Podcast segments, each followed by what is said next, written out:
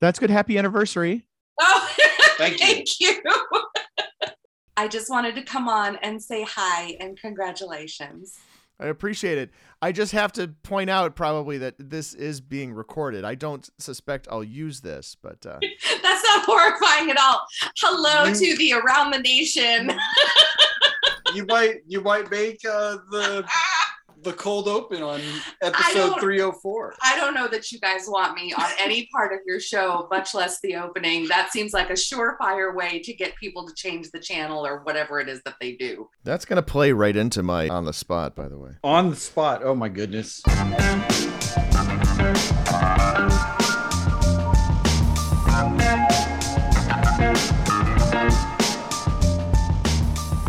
Football fans, it's now time for the D3Football.com Around the Nation podcast. Here are your hosts, Pat Coleman You have a very forceful handshake, Mr. Coleman.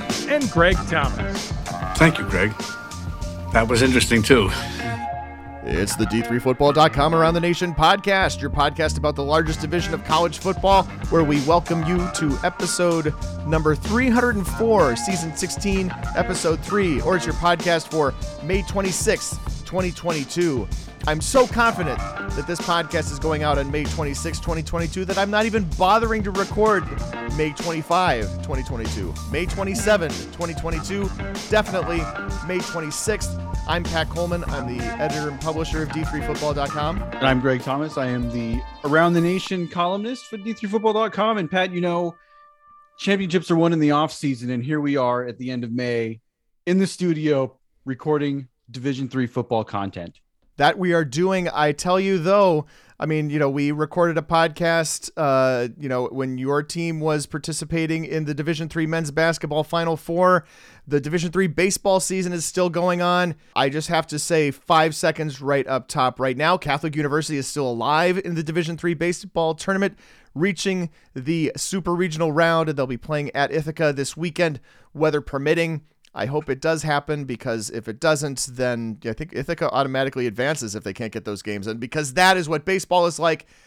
We know about teams automatically advancing if games can't be played, but uh, that's last year. Maybe we won't have any of that in 2022. By the, when you guys can first hear this podcast, we will be 98 days away from September 1 when the first game of the 2022 season can be played and will be played. The first one on the schedule, at least for the moment, is between UW Platteville and Division II Michigan Tech, a 6 p.m. kickoff on September 1. It's a little early for me to get too excited for that game, but you know, we talked about some great non-conference games that were new last week, last month, the last time we did a podcast. Uh, and uh, there are a lot of other games to look forward to in the early weeks of the season as well. Yeah, look at that. Last week, you're already in mid-season form, Pat. I was going to edit that out, but now I guess I have to keep it in. we do. There are a lot of interesting games. We talked about the powerhouse games last week, but there are also some interesting games, and I always like to see some of those games where we get interregional matchups, and we have some really interesting uh, east to west. Oh, no, I'm sorry, it's west to east this year uh, games. We have Whitworth going out to Carnegie Mellon, Linfield out to Huntingdon. Huntingdon will host a game from people from far away. They will do that once a year or so, it seems. Uh, Pacific Lutheran going to Bethel. That's still West Region, but that's still quite a hike for PLU. And That's in the six. it is in the six. And I think we just uh, ran a story about PLU getting 10 games on his schedule for the first time. So that's great for the Lutes. Um, another not necessarily west to east game, but another interesting game that popped out at me on the schedule is Johns Hopkins going to Case Western Reserve. I think that's a really interesting game between um, those teams. Yeah, it's a nice step up for Case, right? I mean, Case's non-conference game for the last several years has been against University of Rochester, and uh, you know that's a great game if you are a UAA fan. It's hard to be a UAA fan in football because the UAA doesn't participate in football. It's kind of a fringe UAA game. If you think about Johns Hopkins at Case Western Reserve, once upon a time, super geeky basketball stuff. You can look it up. Anyway, that's a thing that's going to happen. Uh, there's a couple of other games I was looking at too. I mean, we didn't mention on this podcast last time around uh, that Hardin Simmons was going to UW Platteville. I got some DMs on the Twitters uh, when we published that that game was going to happen, saying, "Hey, just FYI, that game isn't final yet." So we just kind of didn't talk about it on this podcast, but that's another one of those great uh, ASC versus WIAC games, and hopefully we'll have a whole slate of ASC versus WIAC games if that challenge that uh, Coach Larry Harmon talked about in the last podcast actually happens. That will be a lot of fun. I picked out the Saint Scholastica Sewanee game. I mean, these are uh, also two teams that are probably somewhat evenly matched. Sewanee was at the airport, I believe, on the way to go to St. Scholastica last September when this game was canceled because of COVID concerns.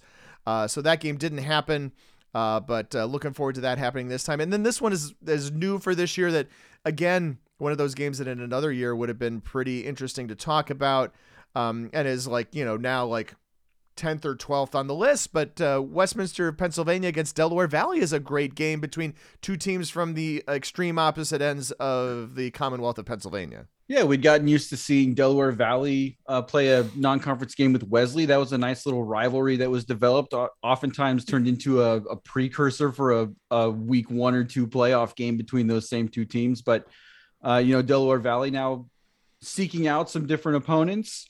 And uh, this game against Westminster will be a good game. They're one of the better teams in the pack. Uh, Delaware Valley. We always like to see what Delaware Valley can do against top 40, top 50 type teams. We we know that against a lot of teams in the MAC, they give up negative rushing yards and don't get challenged a whole ton. Um, this should be a little bit different challenge for them against Westminster. Last year they played Kean and Montclair State in non-conference. This year it will be Westminster and Montclair State. So at least on paper, and all the games right now are on paper or in your computer or on the screen on your phone. All these games are in pixels right now, I guess is the way you say that in 2022. But we'll see how they actually how they actually turn out. Of course, so that's 2022, right? That's coming up. But we're already looking at things that are going to happen in 2023 as well. Uh, you know, it has been a, of course, a year of upheaval in which or it will be a year of upheaval, I guess, in 2023 when Wilkes and Lycoming join the Landmark Conference for all of their sports. And the landmark uh, football teams come home. There will be a landmark conference champion. There will be a landmark conference automatic bid in 2023. And it's also having some impact on how teams are scheduling and how conferences are scheduling as well in that year. Yeah, this week we saw, or uh, earlier this month,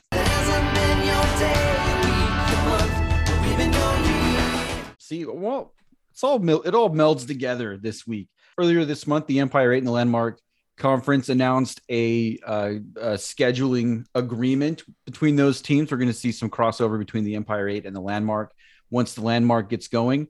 I think it's nice to get some new games. You're going to get some teams from the CC, from the MAC, teams that have been in the CC and the MAC and the new MAC forming uh, the Landmark Conference. They're going to go play the Empire Eight and we get a lot of non-conference games between the Empire Eight and the Liberty League, and those are good games. They're very regional, um, and we love four weeks of Empire Eight Liberty League crossover. But I also think it's really nice to uh, get a bigger sandbox, get some more games between teams that haven't often played each other. That helps uh, build interest in the game for casual fans, and I think it also helps voters and selection committees compare teams across leagues and across regions. Yeah, I mean, I don't know that I need four weeks of Empire 8 Liberty League games, right? I'm interested in like the, conversation just recently was like, you know, some of these new matchups, and I immediately went back to I am I am heavy on my alma mater here in the first 10 minutes of this podcast, which is very rare. Uh, but I go back to like uh, 1994 and 95 and 93 Catholic St. John Fisher games or Catholic Alfred games you're gonna get you're gonna get to see games like that. You'll have I don't know I and games such as those. Obviously, we don't know the specific matchups for these crossover games that are coming a year and a half from now, but you could have I don't know something like Moravian against Cortland or uh, Brockport against Susquehanna. Brockport Susquehanna would probably be a pretty good game actually. I'm mm-hmm. you know just uh, you know there's anything that that that is the nice thing about some of these things these things getting shaken up. We'll have those games between the Centennial and the NJAC. That was a conference crossover agreement that was previously announced. We'll have this as well. And I think that'll be at least it'll be a little more interesting. As you say, we'll see teams in different combinations, and that can't hurt. Coming up in just a couple of minutes, we have two guests for this podcast. First, we'll be chatting with Nate Milne. He's the head coach at Muhlenberg. He was heavily mentioned in the last podcast. We're going to talk to him. He is on a balcony in an oceanfront home just outside of Barcelona. Boo! Boo! I am not there. Greg is not there. Muhlenberg was there this week, and he's going to tell us a little bit more about that. And then we're going to talk with. From ABC, this is World News Tonight with Peter Jennings. Peter Jennings. I mean, I know, right? The the Peter Jennings jokes are multiple decades old of ABC World News Tonight. I think that was the name of the program.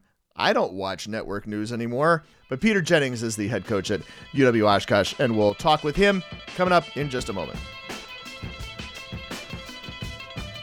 We should not go any further into our podcast without thanking the people who help make this podcast possible, and those are our Patreon subscribers. People now, uh, many of them who have stuck with us for a good year and a half. What the Patreon platform allows people to do, and allows sites like us to do, and podcasts and content producers in general, is to offer a way for their supporters to support a production with a small monthly donation, a small recurring monthly donation, sometimes as small as $3, sometimes as much as, I kid you not, $50. Thank you to the people who are doing that and the people who are doing that still. We thank you. We know which teams you follow, and we're very happy for uh, you doing that here on this podcast. It just basically is one of those things like if they were handing out the tote bags and this were, you know, public radio or a public television station to be like, you allow us to have a more steady, predictable stream of revenue. Because right now, well, I mean, right now we've still got baseball going strong for a couple weeks, but then we're going to hit June 4th, or June 6th, or June 8th, or whenever that tournament ends. And then, you know, it will be until about uh, middle of August before things pick back up. And the uh, what the Patreon subscribers do is uh, then allow us to say, we're going to try to get somebody to, maybe we're going to get somebody to Mary Hardin Baylor Muhlenberg we're probably going to get somebody to Whitewater and Mary Hardin Baylor. You know, just get us an opportunity to get to some of these big things and also plan out our regular season and postseason coverage. All of these things are made more possible by the people who support us on Patreon. Absolutely. And the Patreon subscribers, you're not just supporting D3Football.com, although that is a huge, huge help to us, but you're supporting all of the D3 Sports family.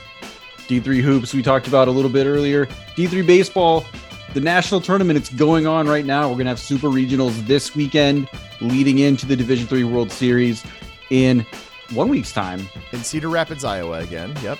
There you go. And D3Baseball.com is going to have all of that super regional and World Series coverage for you. And it is the Patreon subscribers that help support those sites uh, just as much as they support D3Football.com. We appreciate your help. If you want to help us out, you can go to Patreon at patreon.com slash D3Sports. That's P-A-T-R-E-O-N dot com. Uh, or if, you know, something on a recurring basis is not something that you want to do, you can uh, uh, give us a one-time donation by going to D3Sports.com slash help.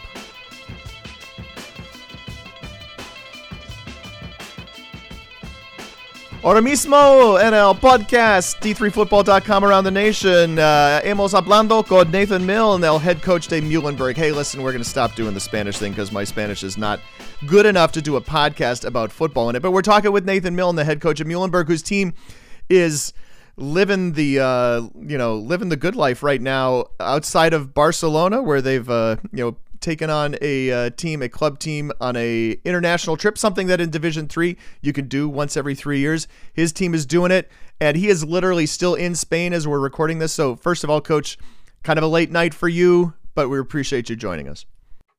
1035 thanks so much for having me 1035 spanish time which if you've ever been here is not late at all Uh, dinner starts at eight or nine o'clock at night. Uh, on the weekends, 10 o'clock, 11 o'clock at night. Uh, so, uh, although today is uh, Monday, uh, things are, are just starting to get cranked up here in Spain. And actually, from what you know, I've, I've never visited Spain personally, but my understanding from, you know, years of schooling years ago is that Spanish is not necessarily the language that would help me out so much in Barcelona anyway. No, um, they have uh, several states here, uh, just like we do in the U.S., and uh, many of them uh, go back to different traditions. Uh, and, and, the Catalan language is a little bit different. Uh, instead of Buenos Dias, it's Bon Dia. Okay. And so it goes back to um, many, many times and Spain is, is, is a wonderful culture. Uh, between uh, the Moors, who, who ran the country for for many many centuries. Uh, there's the, the French border here, uh, and and the Iberian Peninsula has a unique history all to its own, which our players are are getting a firsthand experience of during the week.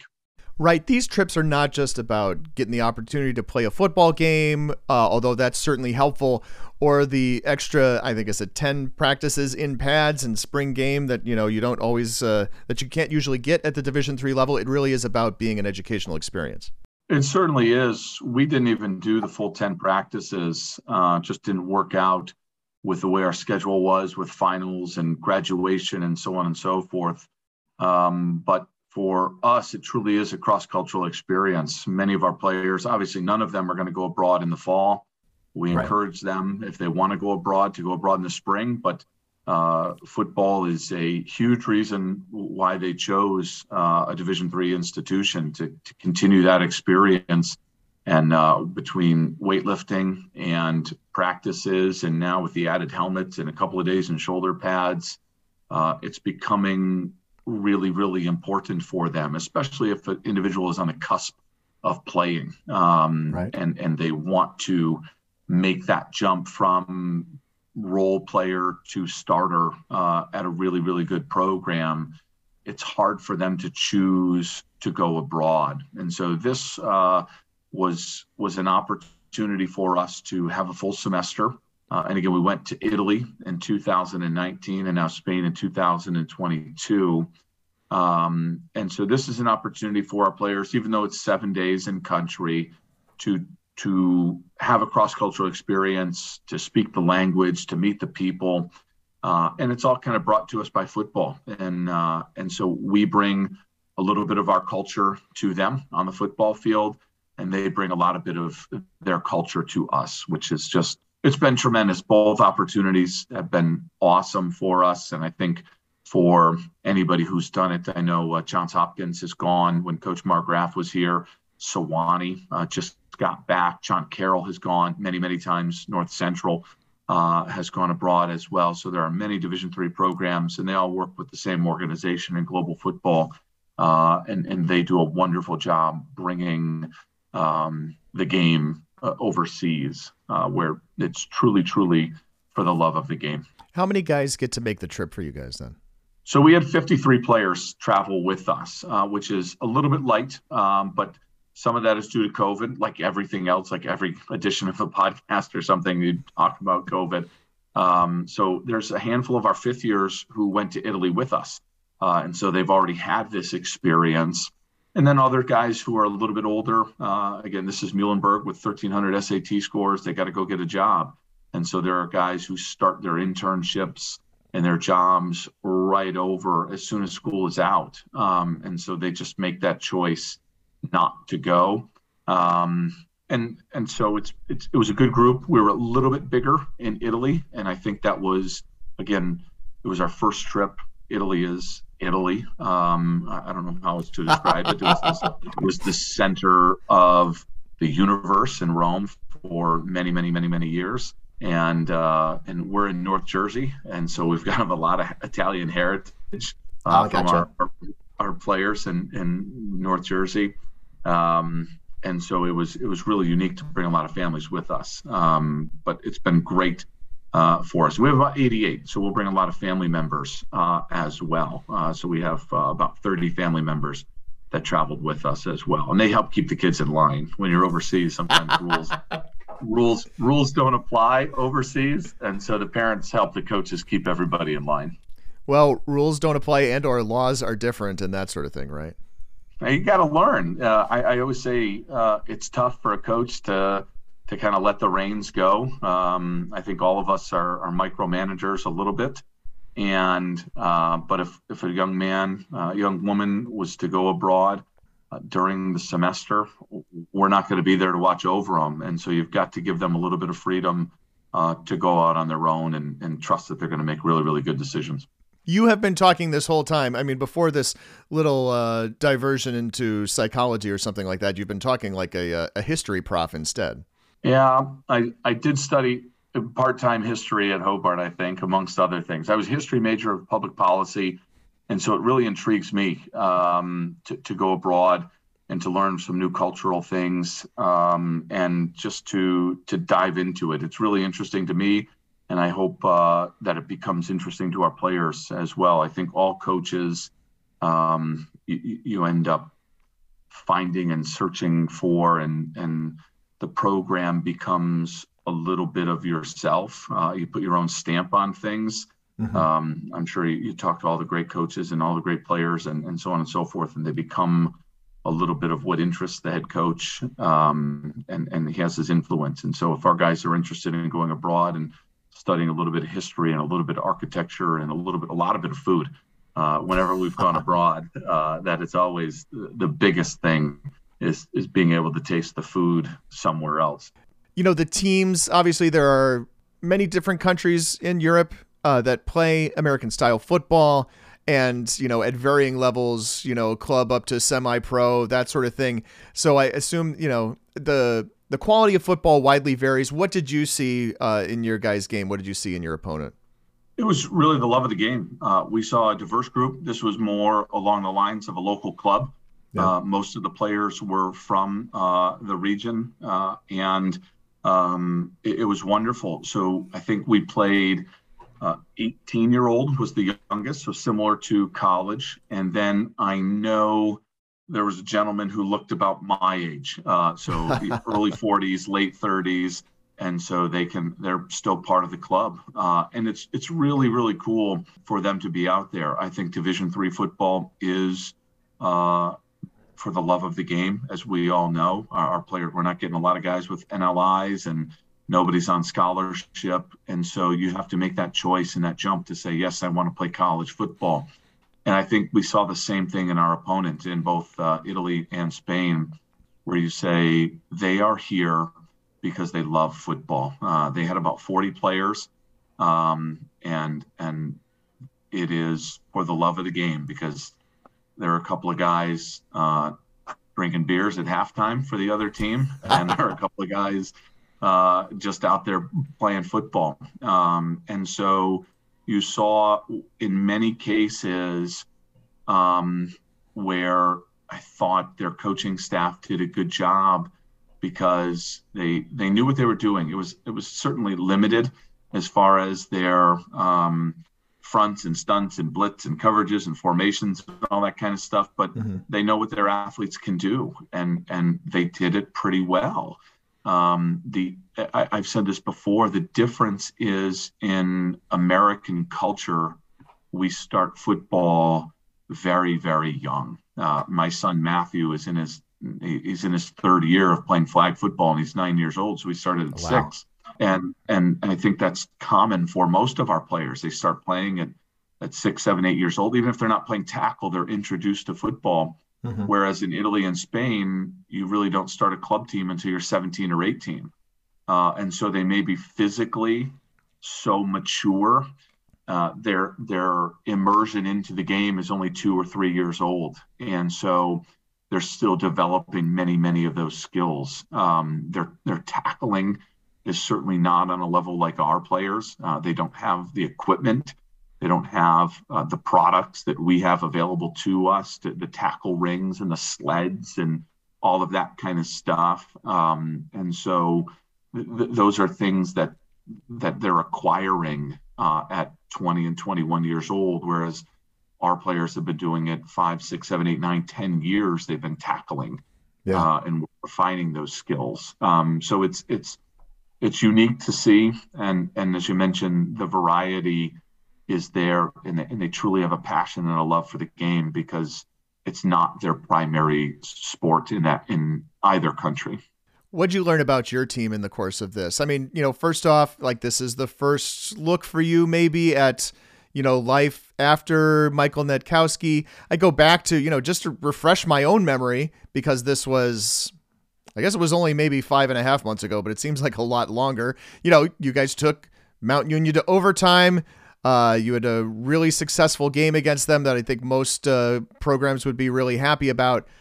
Um, I know I'm kind of asked two different questions here at once, so I'm going to let you try to figure out what I just asked and how to answer it. I don't know if we learned a lot. Um, with 53 players, you're trying to make sure A, you play everybody, and B, nobody gets hurt. Um, yeah. And so throughout the spring, we certainly have evaluated the quarterback position and feel really, really good about the quarterback position. Not sure who our starter is going to be, but we have some really, really good candidates um, at that position uh, and feel like we can win football games um, with uh, whomever is out there. Uh, feel really good about our offensive line. Um, I know that was, uh, I don't want to say a weakness. I, you make the, the Elite Eight and you say you have a weakness, and people think that I'm an idiot um, when I say stuff like that. Um, but we returned pretty much all five guys that started the game against Mount Union. Uh, mm-hmm. We had a senior who was a little bit banged up, and so uh, our right guard uh, played that game and played a lot of games for us throughout the year. And so we returned all five starters, and and I thought um, we did a really nice job up front during spring ball, and then obviously uh, over here as well. We we uh, we certainly overwhelmed them. Um, their their training is just not what ours is, especially at that critical position uh, sure. uh, as well. And then our defense, uh, we're undefeated in Europe and we're unscored upon in Europe. Uh, and okay. so uh, I thought our defense did a, a wonderful job. Uh, and it's really good to see some guys play in games, right? And, and go out there. And you, so you do get this opportunity to see some guys compete who maybe haven't played for the first year or the second year of, of football at Muhlenberg. And, and we do play JV games um, but to see them go out there in, in a game uh, where they're keeping score um, and to see them do some things and gain some confidence, I, I thought it was really beneficial from a football standpoint, from a uh, from a cross cultural standpoint, from a recruiting standpoint.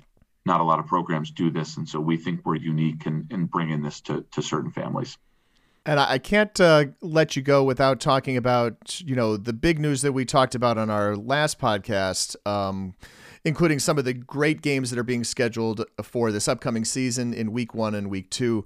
Mean, obviously, I look at the Muhlenberg website and your 22, 2022 schedule isn't on it yet, but I think everybody knows you guys are playing Mary Hardin Baylor, and then that's nine conference games, so we basically know what your schedule is. But uh, tell us a little bit about, you know, what it took to decide to make that uh, trip because that is you know as as much of a financial outlay as you guys are going through right now that's once every 3 years and now you have to you know fundraise or do whatever i guess to get yourselves to uh, to texas as well yeah so the spain trip is um, brought on by the kids so the kids the parents the families will pay for that and then obviously the trip down to to belton texas to pay, play the defending national champions uh, that is uh, i've been uh, shaking hands and kissing babies and, and doing a little bit of fundraising to make sure that we're, we're, we're taken care of uh, there. Uh, but it was an opportunity. We had a late opening, and uh, we had the usual suspects reach out who are always looking for games. Uh, the WIAC, yep. Uh, and and St. John's and North Central and some other programs had reached out to us, and we'd reached out to them, uh, and and we thought we were going to go in a couple of different directions uh, and and looked into flights, and we're uh, a couple other teams were looking at changing games, and it just couldn't hmm. couldn't quite work out. And so we knew kind of Mary Hardin Baylor was there, and that was just a little bit further uh, for us. And, and then uh, uh, Coach Fredenburg actually reached out to me first um, as he was still working on a couple of things there, and then Coach Harmon and I spoke. Uh, on the phone and, and talked about coming down there and if it would be a return trip or not.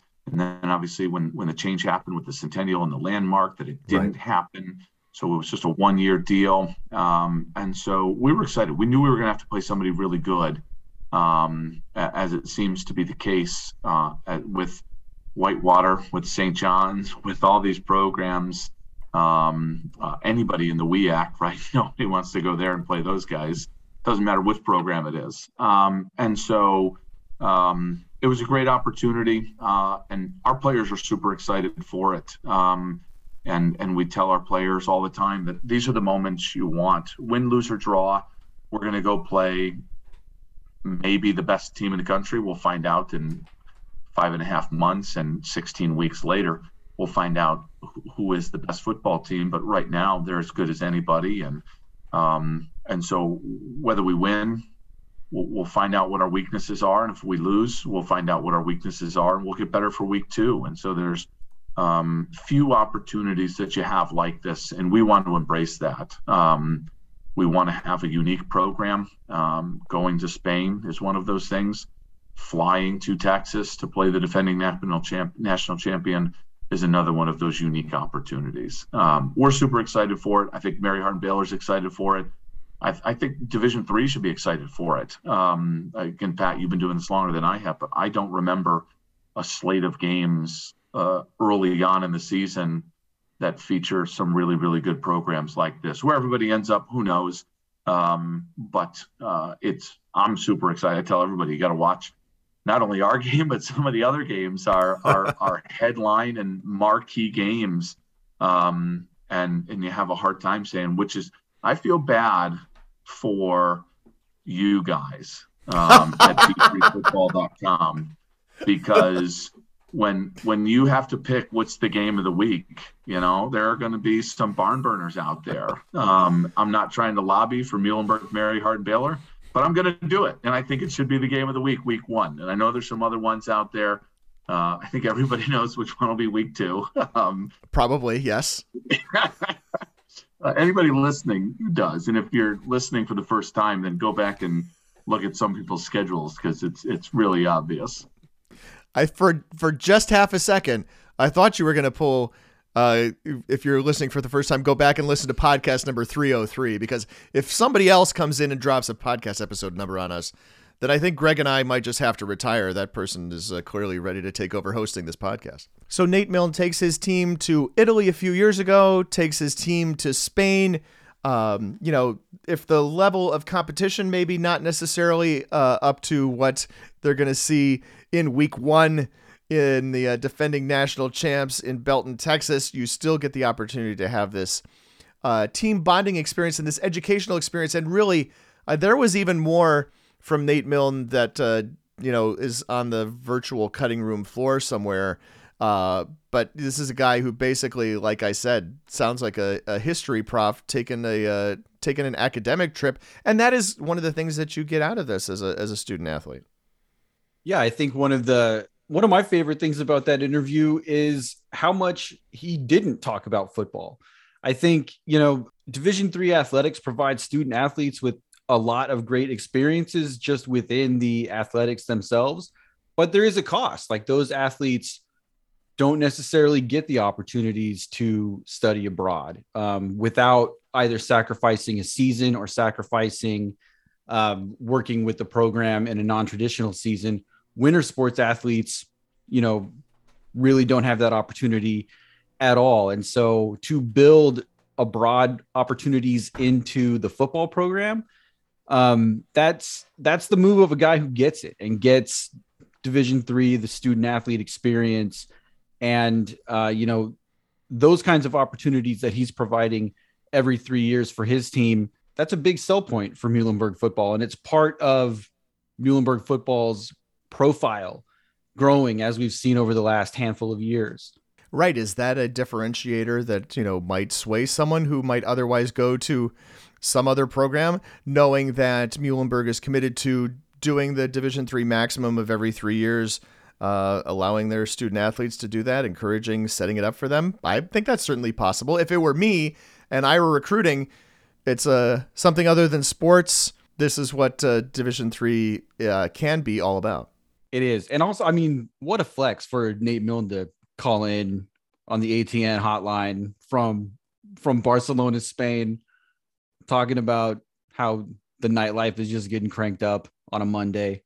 I mean, that's that's a boss move. It really is.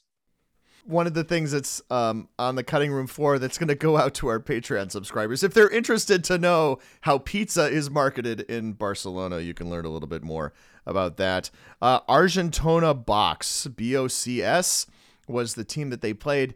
Seemed to be some sort of pirates.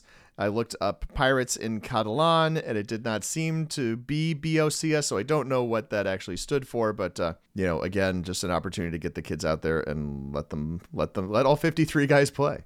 It is. It they've gone Italy, Spain, maybe I don't know, three years, maybe France. I think that's sort of the European trifecta there. Maybe Germany. Those are the places that uh, football teams seem to go. That's where there are, but there are football programs in Germany uh, club programs. There are club programs in Austria. Some of those programs have, you know, uh, recent Division three graduates on them. You might face, a, in some cases, a former prominent Division three quarterback if you play some of those teams. Perhaps one that is an alma mater of your school. I don't know exactly what uh, Michael Hnatkowsky is doing post Muhlenberg, but uh, I don't know. Maybe you'll run into him there in the Austria Club League. Oh, you were straight in my uh, wheelhouse then, because uh, I know from LinkedIn that Michael Hnatkowsky is an account executive at Johnson, Kendall, and Johnson in Philadelphia. So might not make practice next week in Austria, is what you're saying.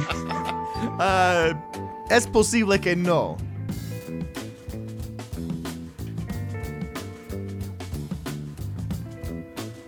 Now in the D3Football.com Around the Nation podcast, joined by Peter Jennings okay, I have had I've had this thought for the last couple years or so. Obviously, you know, Peter Jennings, the late great ABC news anchor, has not been in the news for quite some time. Uh, God rest his soul. But did you get confused, or did, did people, you know, make these kind of jokes a lot? I now I feel like I need to drop in some ABC nightly news stuff here. Uh, yeah, that, I used to get that a lot, um, and I think he passed when I was uh, in college, and so um, slowly but surely that's that's that's gone by the wayside. But yeah, growing up, um, I was uh, it, constant jokes towards um, being a news anchor or a broadcaster in 2020 and all those different all those different references. Yeah, I got I got that plenty for sure. I've done a poor job of introducing you. I haven't even mentioned the uh, relatively new head coach of football at the University of Wisconsin Oshkosh, former offensive coordinator at UW Whitewater, seemed destined to take the next great available coaching job in the WIAC. I, I have to I have to have thought. Um, and so far, I don't know how many months we are now into this. A few months into this, how's it been going? It's it's well. First off, thank you very much for the compliment. Uh, and this is a this is absolutely a great a great spot to to land. And um, it's been fantastic, eye opening as as with anything, right? Like it's a little bit like people tell you, uh, you, you, you know, you don't know what it's like to be a father until you're actually a father. Well, you don't really know what it's like to be a head coach until you're a head football coach. There's a you, there's a lot of um, asks, and, and then you, you know, it's it. You have to always you always you always feel like you're doing like a balancing act, right? Trying to make sure that you're doing everything possible for for your student athletes while also trying to do what you can to to promote the the university and the the football program itself. And you don't want to take take time away from the students, but you don't also want to take time away from um, helping grow the brand, and and that can be a, a little bit of a tightrope for sure.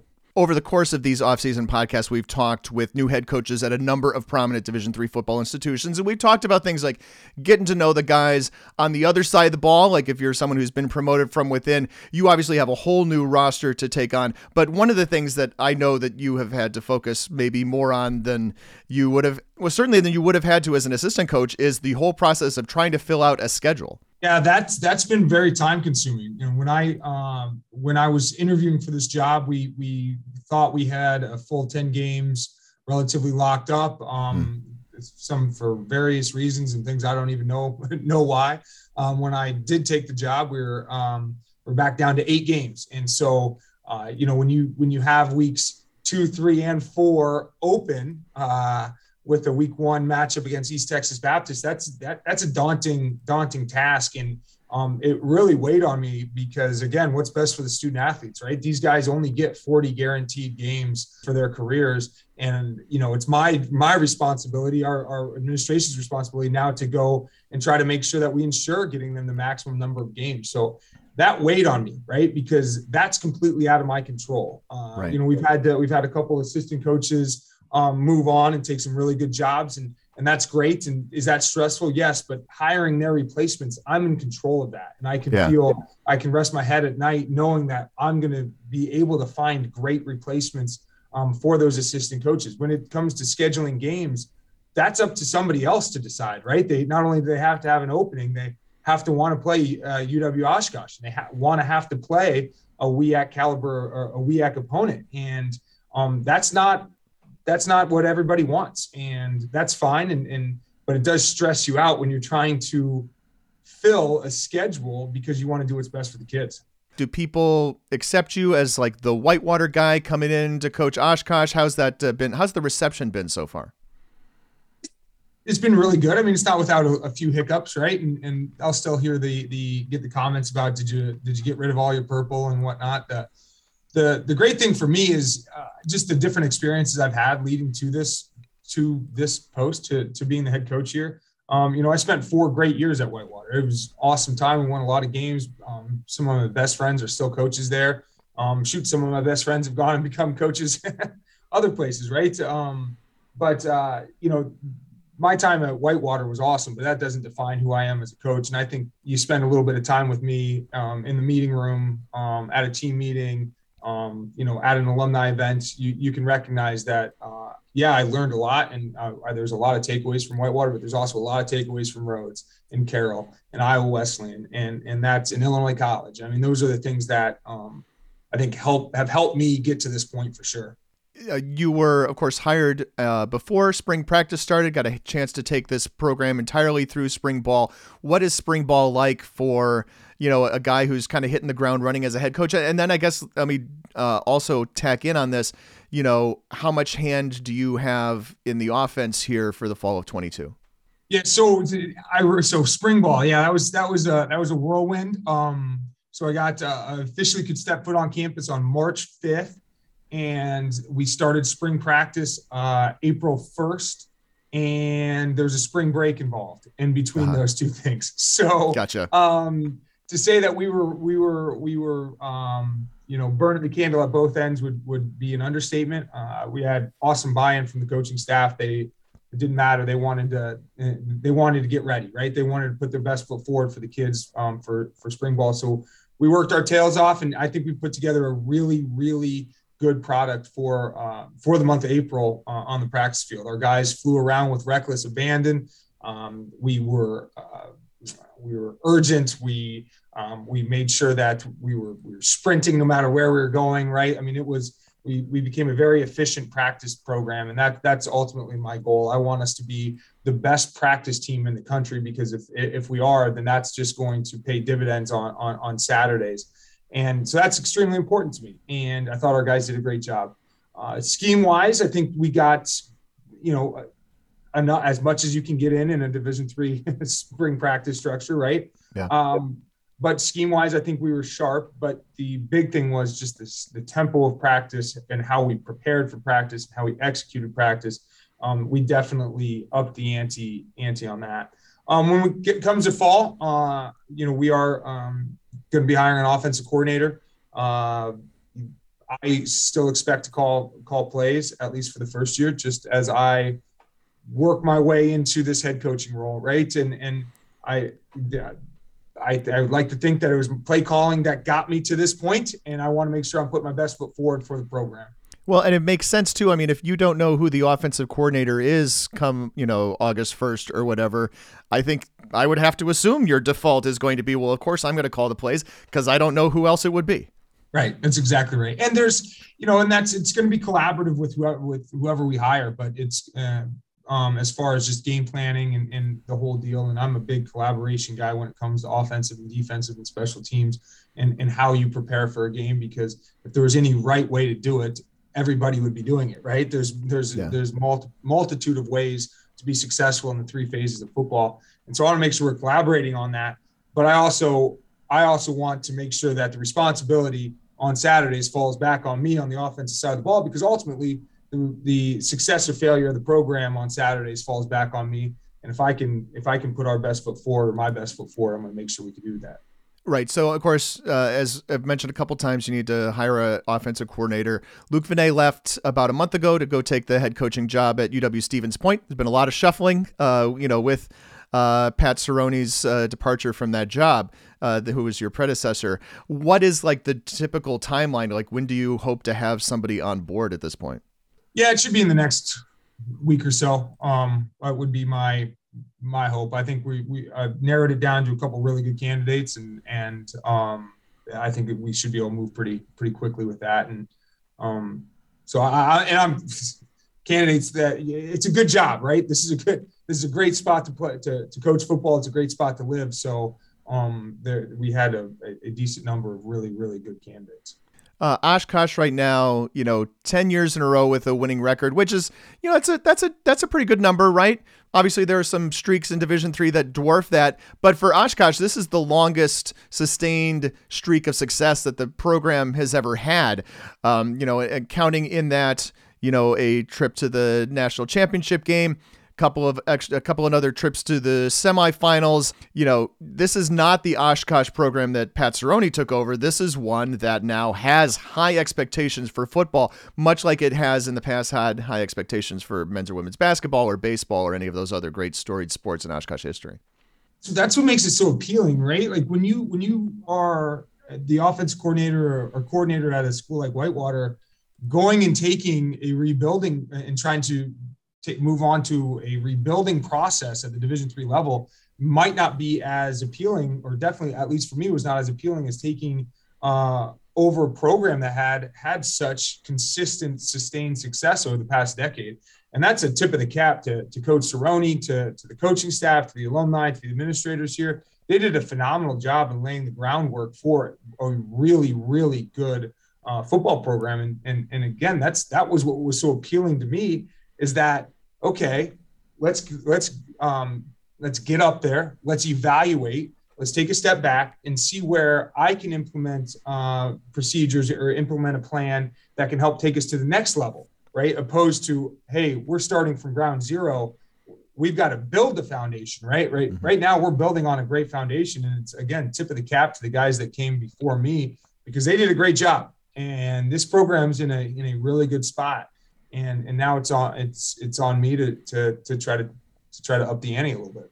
Yeah, and with that even said, I mean, even so, in the WIAC, you can come in, you can have a great program, and you know, like last year, finish fourth in the league, right? Um, you know, obviously, you know, a close game down the stretch to uh, River Falls. You know that this team lost to Lacrosse, this team lost to Whitewater, two teams that made the playoffs. River Falls was right there as well. I mean, you guys could be I don't know, number 25 in the rankings right now and be fourth place in the WIC. So what it, you know, having seen some of that up close and now having seen your guys in the spring and knowing who's coming back, what are the things that uh, the the program has to do in order to get back into that playoff hunt, into the WIAC championship hunt?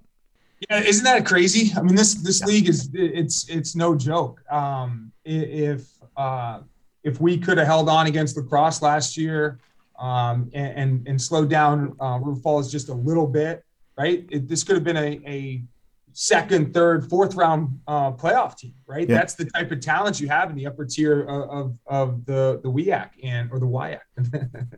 um, but yeah, to to to make sure that we are not in that position in, in the, in the future that we I shouldn't say that that we are in the position of being in the upper half where we can make a run. Um, we've got to make sure that we're consistent at, at the start of each half. And we've got to finish the first half. We've got to finish the second half.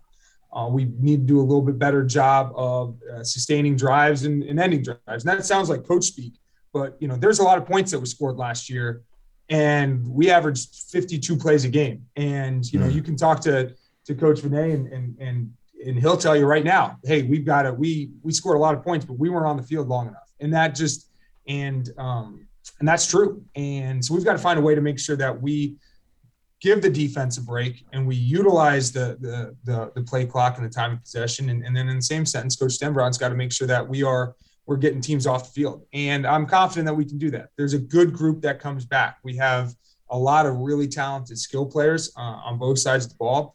We're going to be young at the offensive and defensive lines. And so as those guys gel, as those guys mature, uh, I think that we can really do some special things. Tell us a little bit about some of the key guys who are coming back. Yeah, our, our um, starting quarterback is two-year starter for us, Kobe Berghammer. Um, took some really nice strides in the spring. We uh, worked a, a, lot with his lower half to create um, more consistent uh, timing with his release, and I thought he took really nice steps that way. Um, Tony Stager is a, a, really top-tier uh, wide receiver, along with Trey Tetzlaff. These guys can can really fly and, and got great ball skills. Peter McCudden um, you know, it's tough to see what a running back truly can do in Division three spring ball, right? But Peter McCutcheon, right. he's fast, he's big, and he catches the ball well out of the backfield. Those things um, strike me as really appealing, right? Defensively, um, you know, we had a couple guys that uh, you know we're short crediting this spring that will be come back and, and be big time leaders for us. Um, you know, Tori Jandrin, um, to Kyle Sharonbrock. These guys are guys that I didn't get to see run around this spring, but I sure as heck knew who they were when I was scheming against them, right? Right, right. Um, yeah. I think our secondary is going to be young, but they took some really nice steps uh, as well. Um, hyper athletic uh, and and and aggressive, and that's going to be uh, fun for me or not fun for me. Well, one or the two. We'll see, depending on uh, how how how aggressive they play on on on Saturdays. But uh, very very excited to see this young group, and and I I don't know I feel pretty. I feel like we we have all the pieces to be a very nice WEAC team. Let's just say that. And then what, what like you said, once you get into league play, and we and our non-conference right now is no joke with the two teams that we're we're looking to play, and hopefully a third. Um, you know, anything can happen in that league. So, but I do think that we have all the makings to be pretty good WEAC team. So yeah, sounds like UW Oshkosh still needs a game still in week three or week four. Uh, we talked about you know previously that they're playing East Texas Baptist. They will also be playing Northern Michigan, which is a D2 school, which is uh, not that far from UW Oshkosh and a team that they've played before. But uh, trying to find someone to play at that time, I don't know. I always feel like, and I said this elsewhere, um, you know, that maybe should have broken this Mount Union uh, contract between Mount Union and Defiance Mount Union and Defiance in week one. No, replace that with Mount Union against UW Oshkosh as a week two game. This would have been better for Mount Union. It would have been much better for Defiance and better for UW Oshkosh. This is a rare win win win scenario. Maybe Mount Union can split squad that, get two games in one. I don't know. Is that allowed? I mean, that's allowed, but of course, uh, they don't have it. Uh, they'd have to lose a conference game uh, in order to do that. Macalester did that several years ago, playing both Northwestern and Trinity Bible on the same day. They did not split that squad. Some of those guys played in both games. That's that's awesome. Mount Union could take its JV team, I think, and beat Defiance right now. Put that on your bulletin board if you have to. I don't think that's a super hot take, uh, but it is a take. It is. I don't know if you need the oven mitts for that one. Um, But yeah, I don't. It's hard to see what Defiance gets from that game um, with Mount Union, and it's definitely difficult to see what Mount Union gets from that game against Defiance. You mentioned, you know, Oshkosh is looking for a game in week three or four, and finding non-conference games uh, in the third or fourth week of the season. That's an increased degree of difficulty where you know they're already having difficulty finding games. Most conferences by that time they've begun conference play. You're into the start of the academic year, which makes lengthy travel for teams uh, less appealing. We talked a little bit last month about some of the reasons why Oshkosh has trouble finding games, but it's really no less head scratching that literally nobody will play them. Uh, when teams stop saying yes to Mount Union, maybe maybe then, and Mount Union is the is a team scrambling for a week one game. Maybe we'll get that Oshkosh Purple Raider home and home that uh, that you've tried to manifest here. Well, and they've played before, of course, so it's not uh, it, it, it's not out of the realm of possibility. I think that was 2012, sometime along there, sometime in the Nate Wera era. I don't can't believe I've never said Wera era before. I should have used that quite a few times. Like the conferences where teams are looking for games or you know have non-conference games to give in week three and week four. You're talking about the UMAC. You're talking about the ECFC. Um, you know, neither of those are going to provide a good level of competition for a WIAC school either. You've got, I mean, the, if those Liberty League and Empire 8 teams aren't playing each other, uh, you've got opportunities there. But of course, they're very far apart from UW Oshkosh. Um, I haven't seen a full Salisbury schedule yet. Uh, for some reason here, and we are, uh, you know, we are in late May, but for some reason we don't have a, a Salisbury schedule yet. Last year, of course, they played Whitewater, so they're not uh, afraid of scheduling somebody like Oshkosh. Um, Oh, they're playing. Sure. We know they're playing. in 2019. Salisbury played Oshkosh, I believe. Yeah, right. There you go. And we've got Salisbury's playing Stevenson and Western New England. We know for sure. We assume they're probably playing Albright again, but we have neither Salisbury nor Albright schedule as of the time that this podcast is being recorded. I, I am uh, I am quite sure that uh, Coach Jennings has perused all of the schedules on our website and has called plenty of schools about this.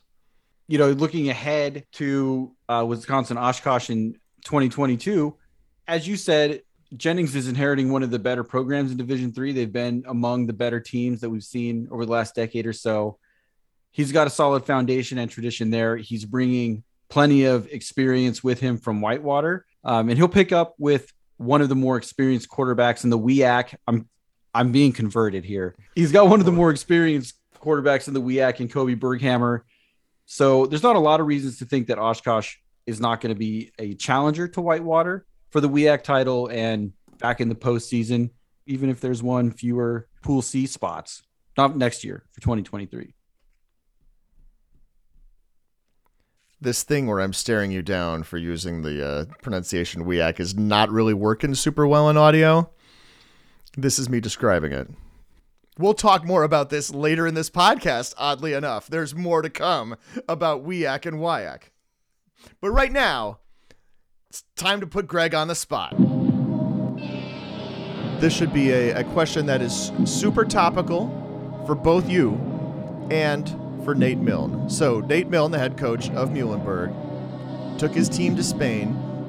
As he and I were talking after the end of the interview, it was he noted that he did not take his wife to Spain. There are small children at home. There are children who are going to school and all that. But yes, coach left his wife at home. So I ask you, Greg, what is appropriate spousal compensation for leaving your wife at home while you go to Spain? And I will just note for the record that Greg is recording this podcast on his wedding anniversary. And uh, Tracy was very kind to not object because this was the only time slot that uh, Greg and I both had quote unquote available. So I, I don't know Coach Milne's wife, and I'm not sure exactly the types of things that she likes. But if I had to personalize um, this, like for me, first of all, if I went to Spain and I didn't bring my wife with me, who has been previously a professor of Spanish, if I did not bring her to Spain with me, I wouldn't need to worry about what to bring back because that would be that would be the end of all of it. Como se dice suitcase? Exactly. No say. Were I in that situation, I would be inclined to find Well, uh, candlesticks always make a nice gift. one of the finest jewelers in Barcelona, and I would pick out something uh, very shiny, probably with a sparkly uh, stone in it. Um, my wife likes bracelets and necklaces with pendants, and that is probably where I would go. It would definitely be uh, shiny and uh, sparkly and something that would be appropriate for most everyday wear, but flashy enough to get noticed. See, this is where you and I differ, and also why you are still married.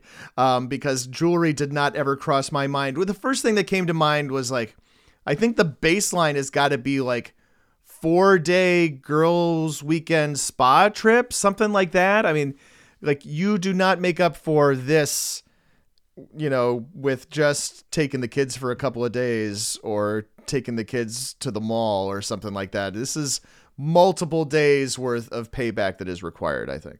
That is a good point. You may be looking at a multi a multi pronged approach to um, repay that repay that debt. So ¿Por no los dos? yeah, there there may be you know oceanfront lodging somewhere for a weekend or so.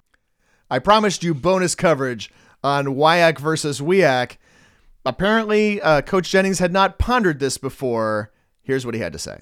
I got to pull out even further now and ask you about WIAC versus WIAC. We have this conversation a lot.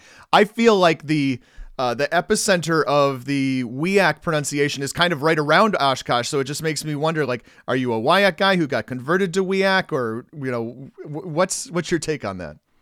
I think I've always been a WIAC guy, and okay. I couldn't I couldn't even tell you I couldn't even tell you why. Um, I, I it, but I hear it so uh, so often, right? Like it doesn't even click that somebody called it the WIAC. Um, I guess technically it probably should be the WIAC, right? Like it's if if it's an acronym, right? You're not gonna you're not gonna change the pronunciation of the of the I and give it the soft I or whatever. Now we're getting into cr- grammatically correct speaking. I, I haven't taken um, language for a uh, for a long time or English for since probably seventh grade, but um, but yeah, it probably should be WIAC technically. Now you're to have me thinking about that, Pat. I'm to have to, I'm, going to go back to the old drawing board and have to really uh, decide how I'm to pronounce our conference. Excellent. Well, we can also provide other possibilities. WIAC is a possibility. Uh, the Wisconsin Conference, it could be referred to. You referred to it in the uh, before our conversation started as the State League, and I think people, uh, uh some people refer to it as that way as well. There's plenty of ways to go about it.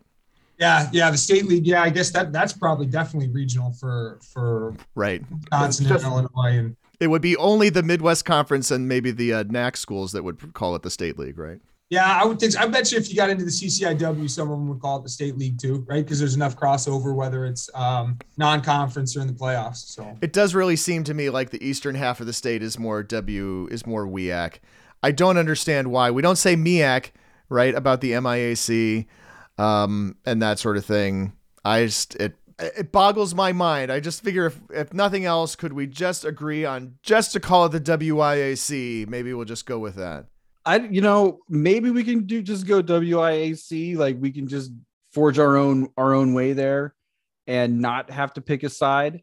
Um, you know, increasingly we keep talking to these coaches, and uh, WIAC seems to come up more and more and more. So yeah. Um, I feel like there's not one right answer. I think it is uh, fairly regional, but um, I don't think you're offending anybody if you say it one way or the other. Everybody loves the state league up there. I think that's the that's the main takeaway.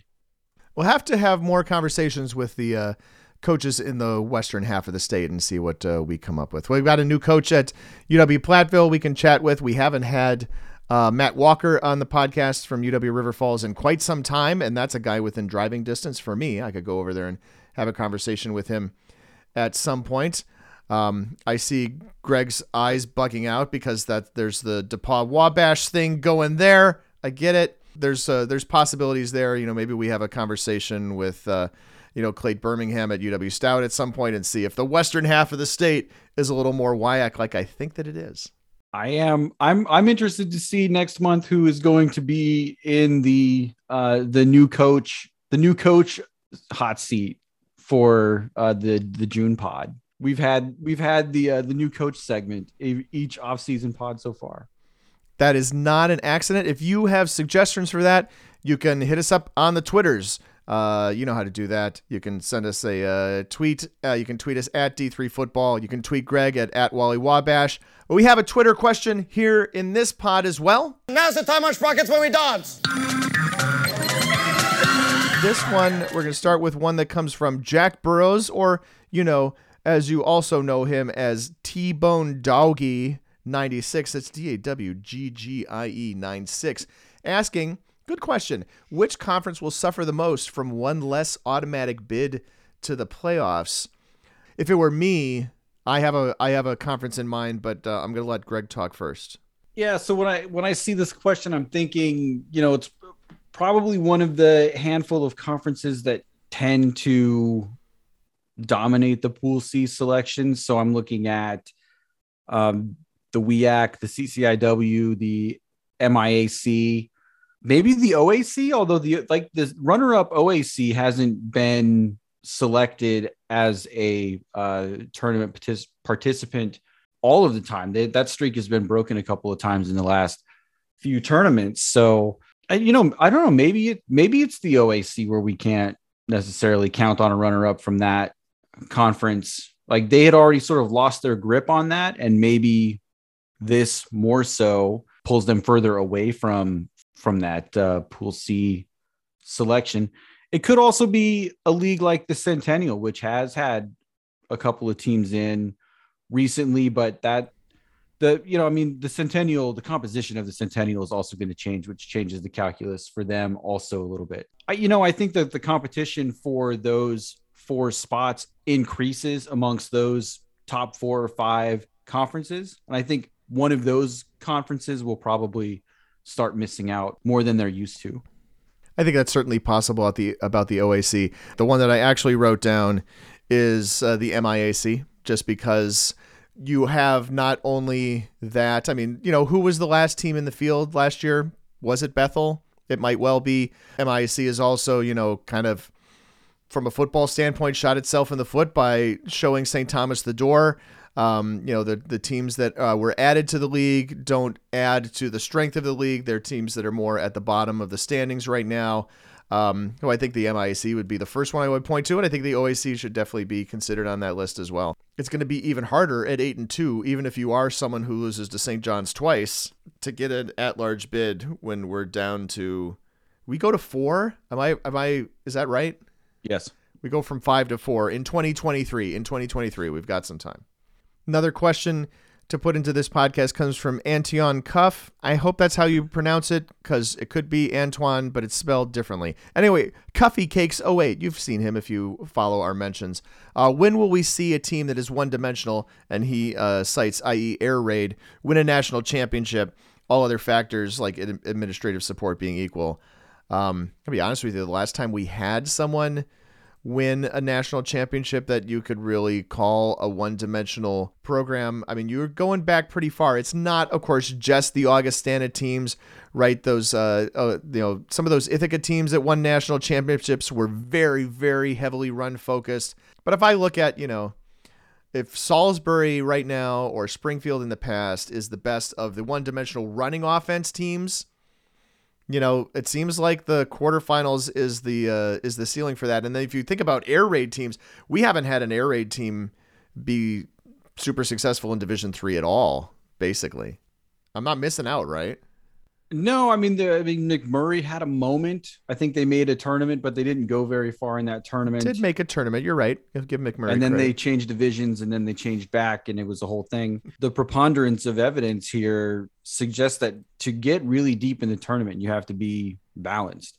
And maybe some teams that are so dominant, like Mount Union or uh, Wisconsin Whitewater could, if they choose to be one dimensional, be really good at just one thing. But why make it easier to defend your team when you have that much talent? And so, you know, I think really, I think really deep and dominant playoff runs start at the line and go out. And I think you do have to be really solid at running the ball to get all the way to the championship. But then, you know, UMHB we saw last year I mean, they were st- definitely a strong running team, but their their playoff run really exploded when they started slinging the ball all over the place. Absolutely.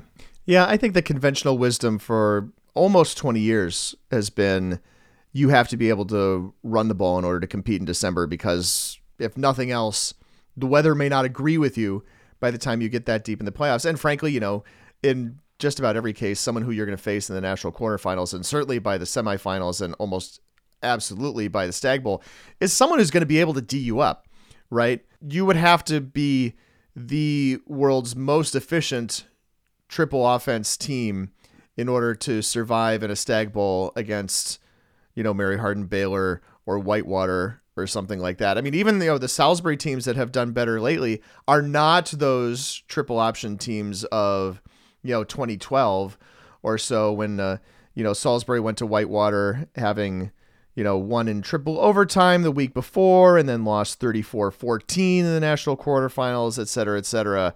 This is not that team. Even they are a little more two-dimensional. What would that be? Would that just be two-dimensional, three-dimensional? Anyway, not one-dimensional. I think that's what's necessary. You know, if there's any one dimension that is a common thread to national champions, it's top top level defense and then offense, you you need to be sort of equally competent. And this was Around the Nation podcast number 304, released on May 26th of 2022. Thanks for listening and keep an eye out for continuing coverage throughout the offseason. You know how it goes. We've said it before. You can support production of this podcast and the entire D3Sports.com family of websites by visiting patreon.com slash D3Sports. But even if you can't afford to support us financially, you can help us out by telling a friend, a classmate, a fellow alumnus about the show, and you can rate and review us in the various places where people rate and review podcasts. You can reach us to talk more about Division 3 football on Twitter. That uses the D3FB hashtag. I'm at D3 Football. Greg is at Wally Wabash. We have a message board devoted to Division 3 sports. Did you know? Join the conversation by registering to post at d3boards.com. Also, you can follow d3football.com on Facebook. The executive producer of the Around the Nation podcast is Pat Coleman. Production assistance provided by Dave McHugh. Our theme music is powered to by DJ Mentos. We use more of his tracks as well, including the one that's running here as I am talking. You can find those at djmentos.com or you can find them on Spotify. Thanks to Nate Milne. Thanks to Peter Jennings. Thanks uh, to sports information directors Mike Falk and Ken and Tim. And thanks to the originator of Around the Nation on D3Football.com, Keith McMillan. And thanks to my co host, Greg Thomas. You know, I listened to. I had no idea that they were off in Barcelona. Definitely not at this time when you made that call. I wonder if they used the oar to get over there and back. I don't know. It's hard to take the oar probably on the plane, right? But you have to figure. Um, you got to check that, yeah. Well, and you'd have to figure that, uh, you know, presumably there were probably a number of turnovers. Uh, you know, we didn't talk about a score, but obviously it was a shutout. That joke is gonna land with our audience. I mean, I, I, the, the parents in our audience are totally gonna be into it. How much of how much of the Division Three budget would go to putting a Stag Bowl in Europe? Put in a bid. Who knows? Put in a bid. Absolutely. Thank you so much, everybody.